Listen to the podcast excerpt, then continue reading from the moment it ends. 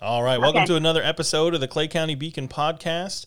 Today I have with me Amy Pope Wells, who is running for the Republican nomination uh, for Florida's 3rd Congressional District. Ms. Pope Wells, thank you for uh, joining uh, the podcast. I appreciate you coming on the show. Um, tell us a little bit about who you are and why you are running for Congress. Well, uh, thank you for having me, Josh. Um, for many people that know me, they know that I have been involved in Clay County um, as a small business owner and a member of the Chamber of Commerce and multiple boards, both nonprofit and um, community based. So, why am I running? To be honest, um, this is never anything I wanted to do. Um, even though I'm political now, um, I'm really not political. Uh, I didn't spend my whole life growing up, you know, building a resume to run. What happened was it was it was uh, February the 21st, 22117, and I sit on the Small Business Administration Board at the University of North Florida, and an issue came up in Tallahassee about funding of a program. My board asked me that if this became a heated topic, would I please speak on behalf of the board's position? During that board meeting, I politely agreed and really didn't think anything about it. A few weeks later, lo and behold, this issue came to a heated discussion in Tallahassee. I received a phone call on February the 21st in the morning, sometime between 7:30 in the morning and 8 o'clock in the morning, and said, "Oh my goodness, this vote's going to the floor. Remember when you committed to speak on behalf of it. We need you there. And by the way, the the position will be happening in the next few hours. And I remember telling them, number one, I'm not feeling well today because I'd actually come down with the flu, and I don't get sick often, but it was the day I was sick. Uh, and number two, I didn't have a whole lot of experience from the political side and what it meant for me to go testify on the floor when the call came through, I first first thought I wasn't even going to uh, do it because I wasn't feeling well. My husband even encouraged me, says probably today's not the day. Let another board member go. And I hung up the phone, and I remember thinking, I made a commitment. I'm very experienced in the space of what we're doing. Therefore, cut on the coffee pot, fix me a cup of Theraflu, and I got to go to Tallahassee. And I did. I went to Tallahassee, never been in Tallahassee on that floor before in my life and I went and spoke. I spoke on behalf of every small business owner, and I felt like what their struggles and what their needs and what was happening. Well, it caught the attention after I was done.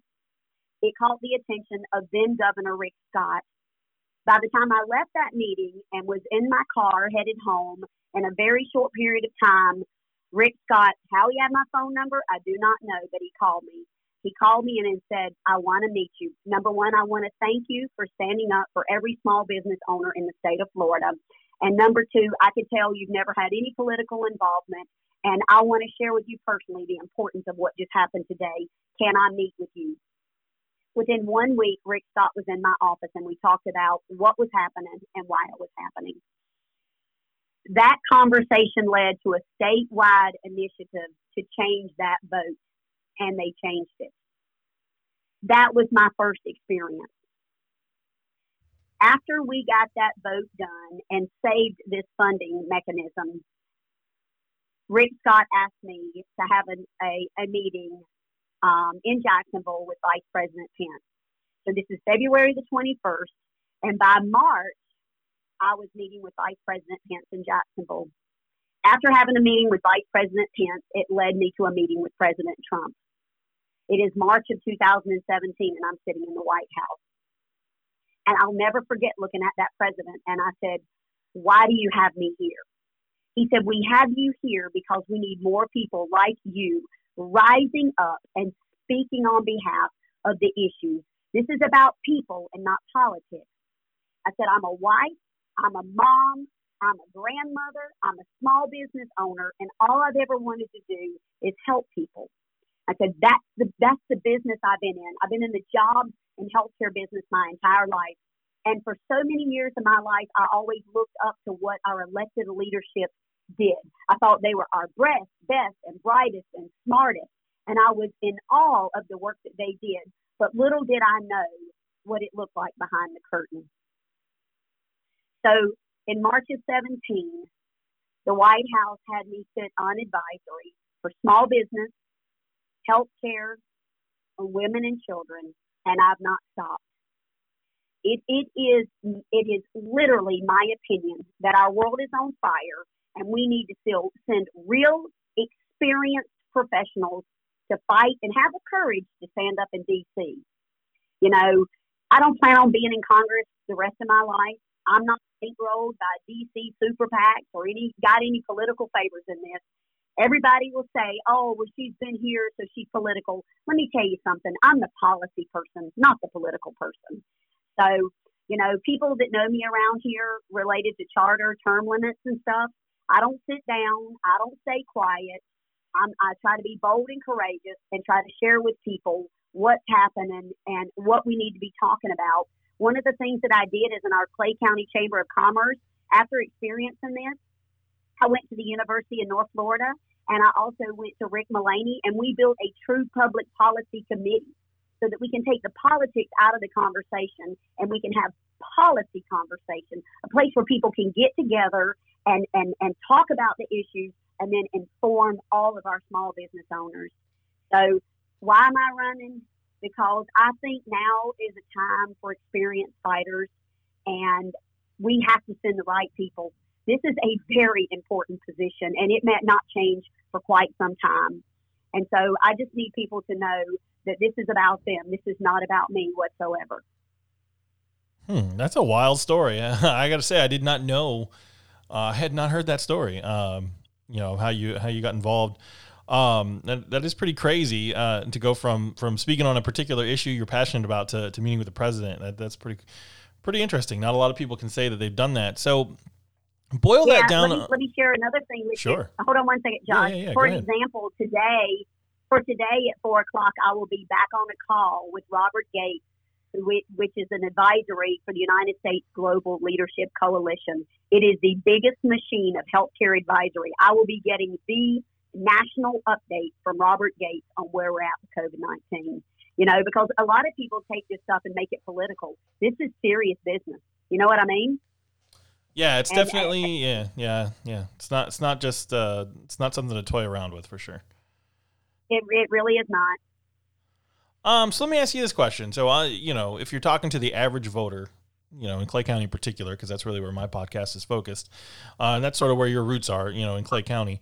Um, yeah. How do you boil down to something specific? If if Amy Pope Wells goes to Congress, what are some tangible things you're going to work to try to accomplish while you're there?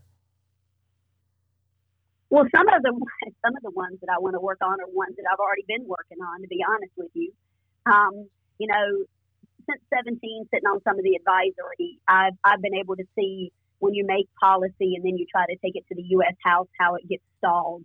You know, you know, my job is to champion, sponsor, and co-sponsor these things that are important to me. Uh, you know, and these are based on my background and long-term experience since the 90s.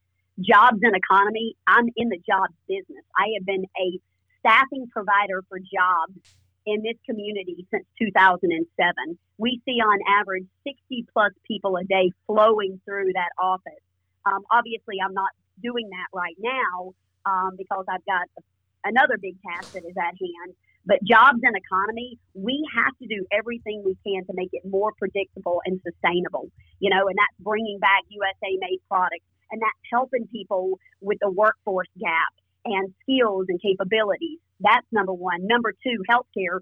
Healthcare is a very complex problem and it takes people that have a lot of experience in healthcare. I don't know if you know this, prior to opening up my business in 2007, I was actually a healthcare consultant that consulted across the United States for staffing, recruitment, and providing hospital resources. So for many years, I sat at the table with the hospital CEO, the hospital CFO, and the hospital nursing officer to work through very intense problems. And so I feel very comfortable of getting to the table and talking about what's broken and what needs to be fixed in, in the healthcare environment. And then also recently you're seeing more of our individual rights. You know, these individual rights are under attack right now. We're being dictated to. So we really have to focus on what we can do to help serve the district and to make things more predictable, more sustainable, and more helpful, which is one of the things that I think is most important about the role of a member of con- Congress. A lot of people don't talk about this about, oh, I'm going to go to Congress, I'm going to work on one, two, and three. My opinion, Josh, is the role of a good congressional member is constituent services. It's exactly what we do in the Chamber of Commerce every day. People call into the Chamber of Commerce not because they're just small business owners. They have health care problems. They can't get access to insurance. They they have issues at their home and they don't know who to call. They're having issues with permitting. They they don't they don't know where to call. We're like an intake center within the county, and so problems are flowing in and out all the time. So I think you know that role in Congress, although it be different, it is similar. It is literally providing good service to the community in which you serve, making sure you have good constituent services needs, and that is how you make lives better. You know, mm. helping people get connected to the solutions or helping resolve their problems is to me how best I could serve in that role. In addition to while not being on the voting floor fighting for, you know, what are obviously our way of life and our beliefs as a Republican Party, I'm never going to waver on that. But when not doing that, my job is to bring it home, solve problems, and bring opportunity back here. Are there any? So let's talk about healthcare for a second.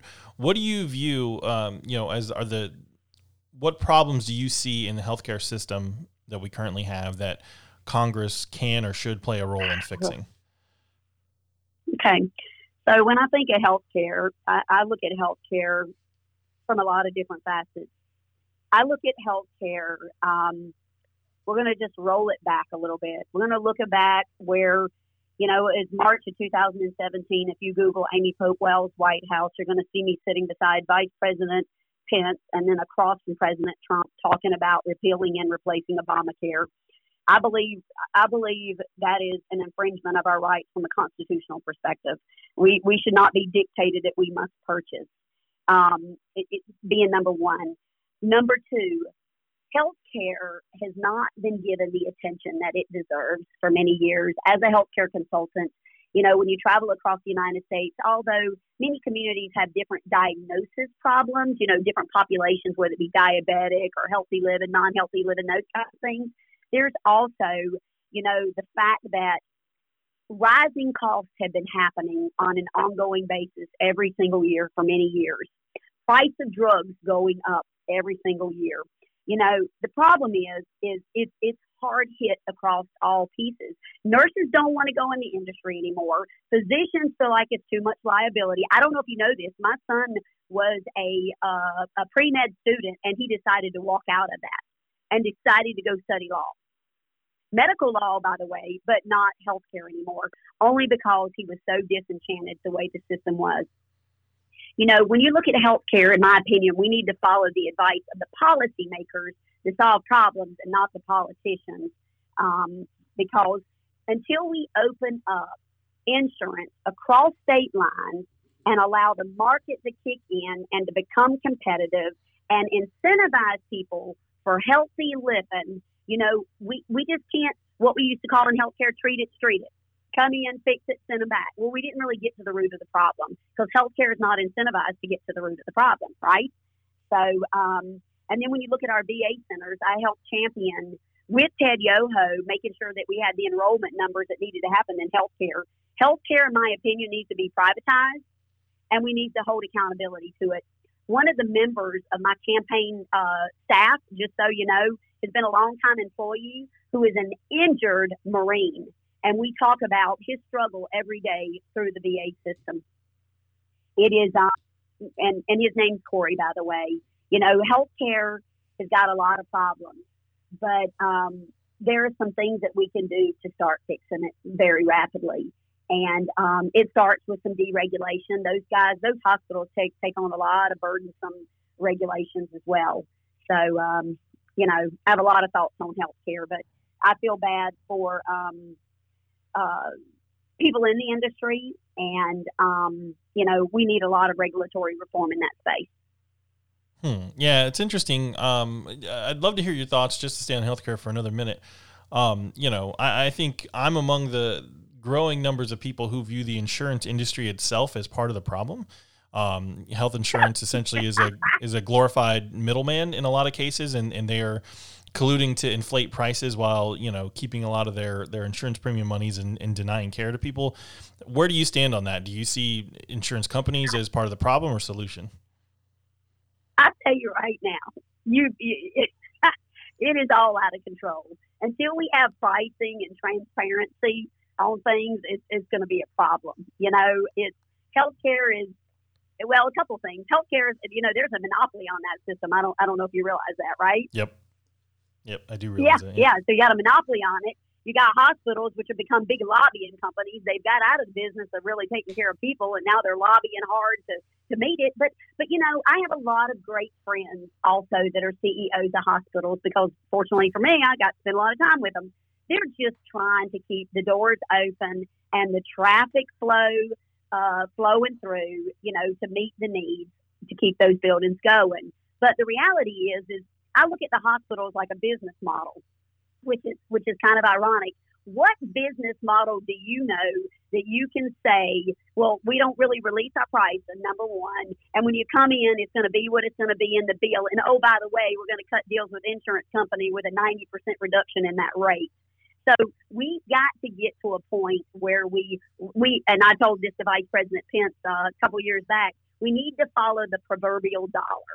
Once we follow the proverbial right. dollar, we can begin to solve the problem. But nobody likes to talk about that, right? Yep. Yeah, I think it starts with transparency. Absolutely. If hospitals could focus on care, yeah, if hospitals could focus on care, things would change a lot. But they're trying to keep their doors open, and they're in a race against each other.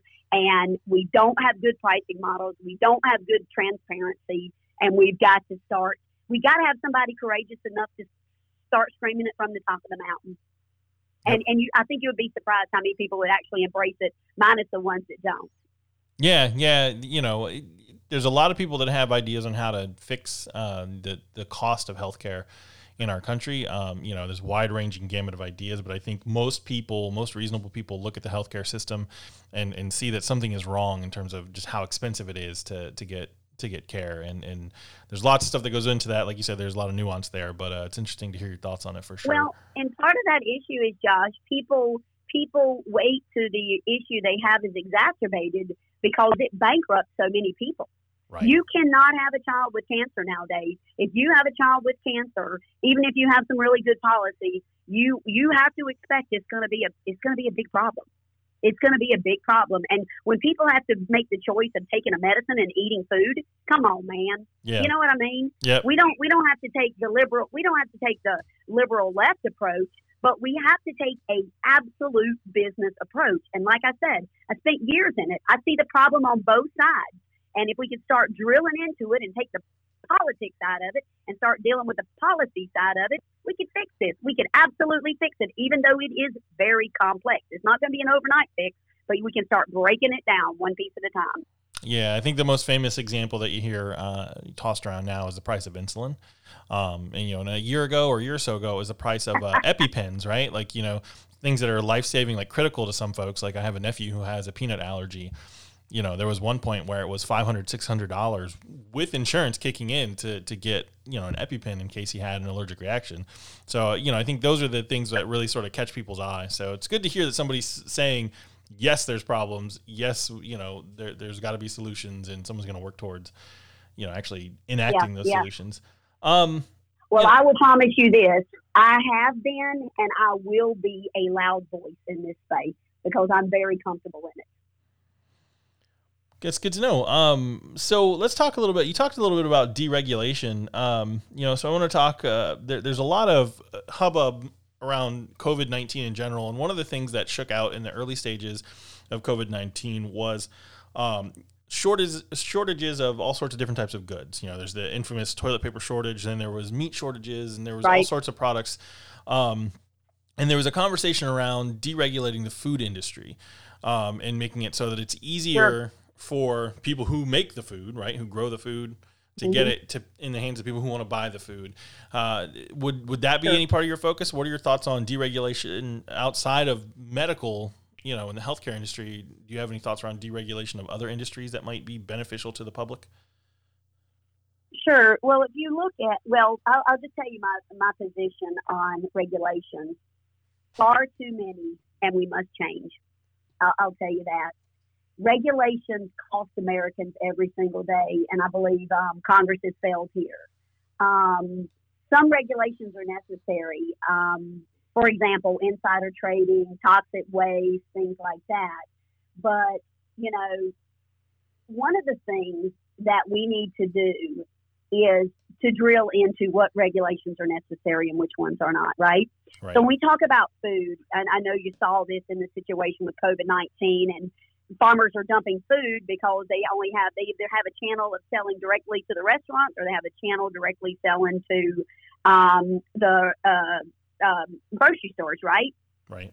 Why, why in the world are we putting regulations on our farmers? Our farmers should be able to sell you know, as long as they're in good standing, um, then we we this is this is silly that we can't fix we can't fix this. People going hungry because farmers can't get it out to them, you know, and dumping right. things. Um, especially in the midst of pandemic, but it just the pandemic only flushed out a problem that should have been addressed a long time ago, right? Right. So um, I believe I believe these limits are unconstitutional, in my in my opinion, because you know, well, we're going to let you grow this, but we're only going to let you do it this way. And so, you know, we once again have to we have to weed out the bad actors in this space, right? Whenever you have problems and things that are happening. Mm-hmm. But until you allow market and regular business flow to take place, you know, it, it, it it's going to be a problem. So deregulation of the food industry, you know, needs to be closely looked at. And again, like I said, we need to weed out bad actors. But again, our farmers should be able to, to grow and sell um, where they need to and I, I just think the limits are ridiculous. And again, like I said, with many other regulations, I think there are far too many, and it must change. Yeah, it's crazy to think there's so many laws and regulations on the books that that every day, like every every citizen in the country I, probably commits a crime or violates a regulation at some point in their day, like every single day, and it's just you know insane to me. Exactly. Well, you know what? And one of the things that we should talk about is far too long. These regulations have come and gone with the stroke of the president's pen. Right. Like really? Yeah. Isn't this Congress's job, not the executive branch's job? Yeah, yeah. Executive orders. You know, we could we could talk for hours on on my thoughts on on presidents. Uh, yeah. You know, ruling via fiat, aka executive orders. Uh, so I'm with you there. Like, it's, there's checks and balances for a reason. If we're going to have government, you know, it, it should. It, they're con, they're confined. There are constraints put on government to to make it healthy and, and good. And when you start to act outside of those sure, constraints, sure. you know, you, you, you go down a road that could lead, and I'm not saying it has or, or whatever, but it could lead to a place you don't want to be. So another another focus of Congress is you know the federal budget. Uh, you know, federal the federal government's in a lot of debt. Um, you know, how, how, much attention would you give to you know a balanced budget, or where do you stand on on the federal budget and, and deficit and, and debt in general? You're ask, you're asking me one of my favorite questions. So here here's my infamous line to that. I'm willing to do anything it takes to get this deal done. You know what? But we have we have to be honest about it, Josh. You know, Congress is probably not going to get this done. Right. You know, um, the only really way is convention in the states on Amendment Five, right? Um, when I look at the budget and I look at spending, it's not what gets cut my opinion is what needs to be kept. Is that crazy? I mean, right. like, you know, we've got so many problems that everything from entitlements and military, everything needs a deep dive. And we need to get out of it if, if, if it's not something that we need to be inherently responsible for at the federal level, eh, from the federal government. We we need to we need to get out of all of that business as much as possible because the reality is is um, our nas- our national debt is out of control, and so uh, you know we've got we got too many people taking on too many responsibilities and paying for them, and, and you know it it it doesn't need to be happening. Yep, agree with you there. Um, so another thing that Congress, you know, has the power to do is is to uh, declare war. We're, we're in some protracted, extended conflicts overseas, and have been, you know, I think going nearly on do, going on nearly two decades with, with some of these things. What Um, we talk a lot. I say we as a people, uh, we talk a lot about you know taking care of our veterans and making sure that that the ones that are in need of medical care and mental mental care, mental health care, get that. But I think one of the best ways, in my opinion, I'll just tell you my slant is that we should end our foreign conflicts and we should bring our troops home. I think the best way to take Woo! care of our troops is to not put them in harm's way uh, indefinitely for you know with no with no gain or benefit uh, that anyone can reasonably talk about, right? So, where do you stand on the the wars that we are essentially currently in? Um, eh, should we end them? Should we bring the troops home? What are your thoughts on that? Well, I got to tell you. So, I was telling you earlier. One of my members of my campaign is um, an ex-marine, right? I'll never forget the day that I called him and I said, let's, can we talk a little bit about, this is way back, Middle East conflict and what you think about foreign wars and bringing our troops home and where you're at in that opinion. So here's what I'll tell you. I am not a fan of bringing troops home for every single thing that we're doing. Not all of them. But when we look at, at Iran or Iraq and Afghanistan, we have to be honest to ourselves. We, what are we doing there? You know, when you when you look at that situation, which really erupted, I think, from what um, 9/11. If we go back, um, you know, we went into this, and they do not even have a uniform military, right? They our, our people can't even engage. So how can you win a war? Why are you there? So we've got too much blood and what I would consider too much treasury spent in this space with little results, right? I, when it comes to war, if we have to go to protect our country, to protect our people, to protect the way of life that we enjoy every single day, then, you know, we have to call on Congress with the sole power to declare war, right? Right we we are still spending money and blood and people away from their families and no results. And it's one of those things that every one of these things needs to be evaluated because, you know, I, I would love to let you talk to one day the gentleman in my team, Corey, the Marine that will tell you stories that will just roll your eyes back on what we're doing there. You know, it's, it's people are walking down the street and you can't engage in fire until they fire at you, but yet you don't know if they're friendly or not friendly. You know, I mean, like, you know, for me, war is to go to go in, do what we need to do, and come back out to protect the to protect the things that we stand for. And um, you know, we got no business in some of this stuff, and we need to bring the troops home definitely for Iraq and Afghanistan. And we need to be careful the ones that we go into. Um, and how long we're there and what our what our expectations are because even in business you wouldn't go send somebody out and just waste money and time and let people die for the heck of it happening. So. Yeah, if you're running a company, you wouldn't send a couple thousand employees to another country and not give them a goal, an objective, and, and a list of things that they should be accomplishing over there. You yeah, know, you wouldn't. Well, you wouldn't... I, again, on that on on that behalf, I would call on my members of Congress to say these these these are things that need seriously addressing. Right. Yep. Yep. Makes sense. Um. So let's talk about you know the thing that that everybody's wanted to talk about all the time. Let's talk about COVID nineteen, uh, the famous oh. you know, or infamous coronavirus. Um, what what are your thoughts on a how the federal government has handled uh, the pandemic so far, and and b anything that you might have done differently if if you were sort of in Congress and able to impact how the federal government handled it. Sure.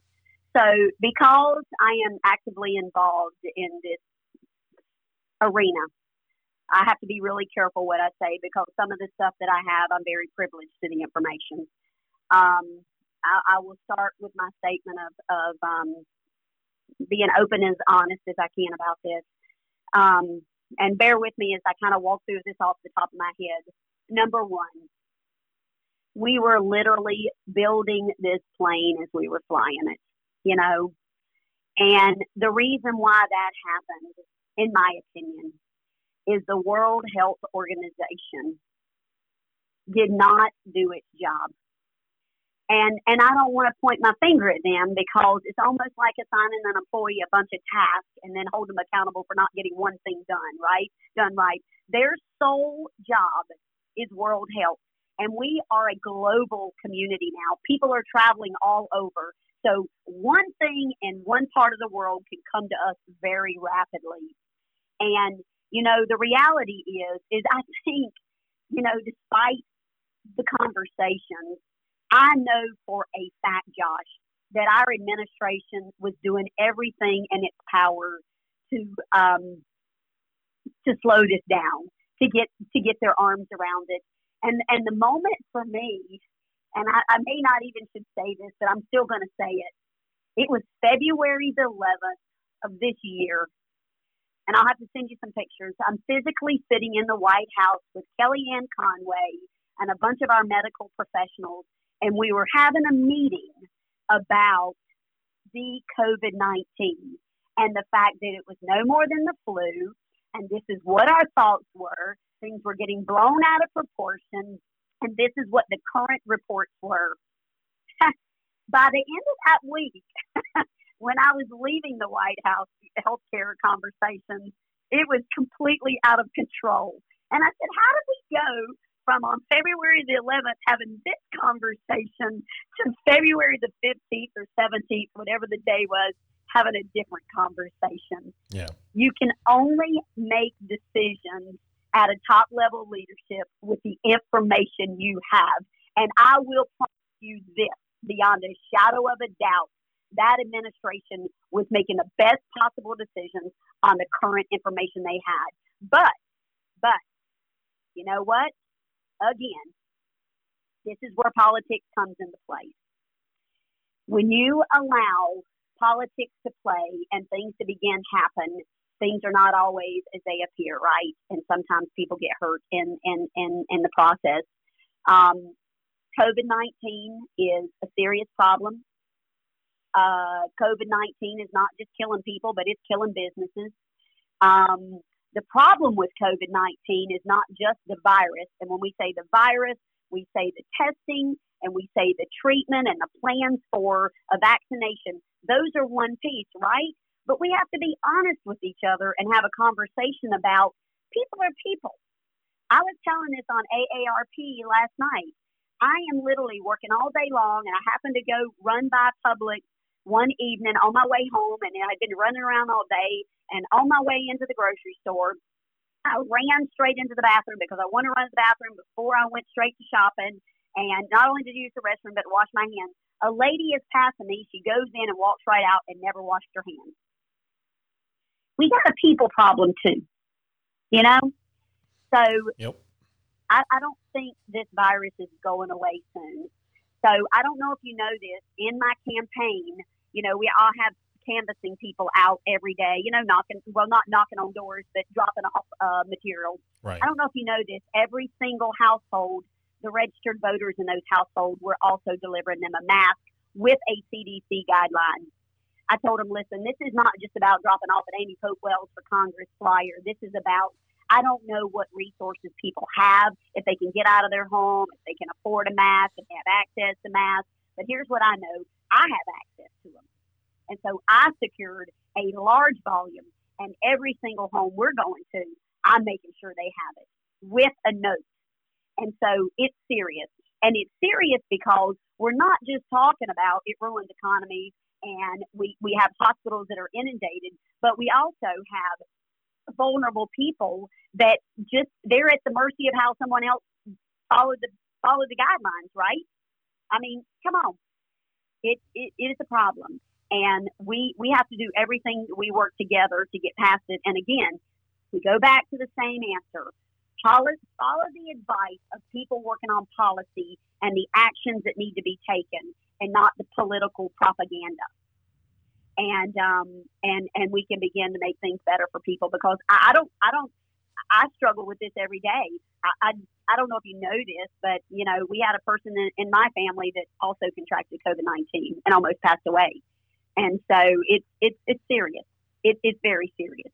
And um, and not only is it serious once it gets you to get over it, but the damages of the organ issues that are that are happening as well. And so uh, we we got to get our arms around this, and we need the World Health Organization to do its job and and get out of some of the other business it's been in for a long time on other little programs and things, and and get serious about world health and how we protect each other in in a, in a global market. Would you be in favor of a national mask mandate, or, or is that something you would support? No, you know, I, I don't I don't believe in taking people's rights away um, and forcing people to do things. But what I do think we need to do is to have some some some real strong conversations around education and best practice, and then put things in place to help support that oh, you know, almost like, well, I'm not going to make you wear a mask, but when you come in, we're going to suggest you do this, and we're going to make sure that we provide you the options of hand wiping when you walk through and hand wiping as you walk out, and right. and those kind of things. But I look at that as a business practice. I wouldn't want my business. Um, put in a situation where I would have my force my employees to come to work, but while you're here, you wear a mask. But but provide them the tools and resources to do what's necessary while they're there. Um, also, just so you know, when it comes to Clay County, a lot of people don't know this, but they are welcome to look this up and reach out. Um, I sit on the Clay County Development Authority board. Um, I have a great friend that's been in um, in in um, in uh, the procurement business for a long time, and fortunately for me, I knew a scientist who built a product called Gold Shield. G O L D S H I E L D. We secured $35,000 worth of product that is the best and brightest in this space. You can spray this product in the environment, and for 30 days and up to 90 days, it continues to disinfect. We have secured this product in Jacksonville Transportation Authority, in Clay County Administration, and we have purchased it and store it in the Clay County Chamber of Commerce for free.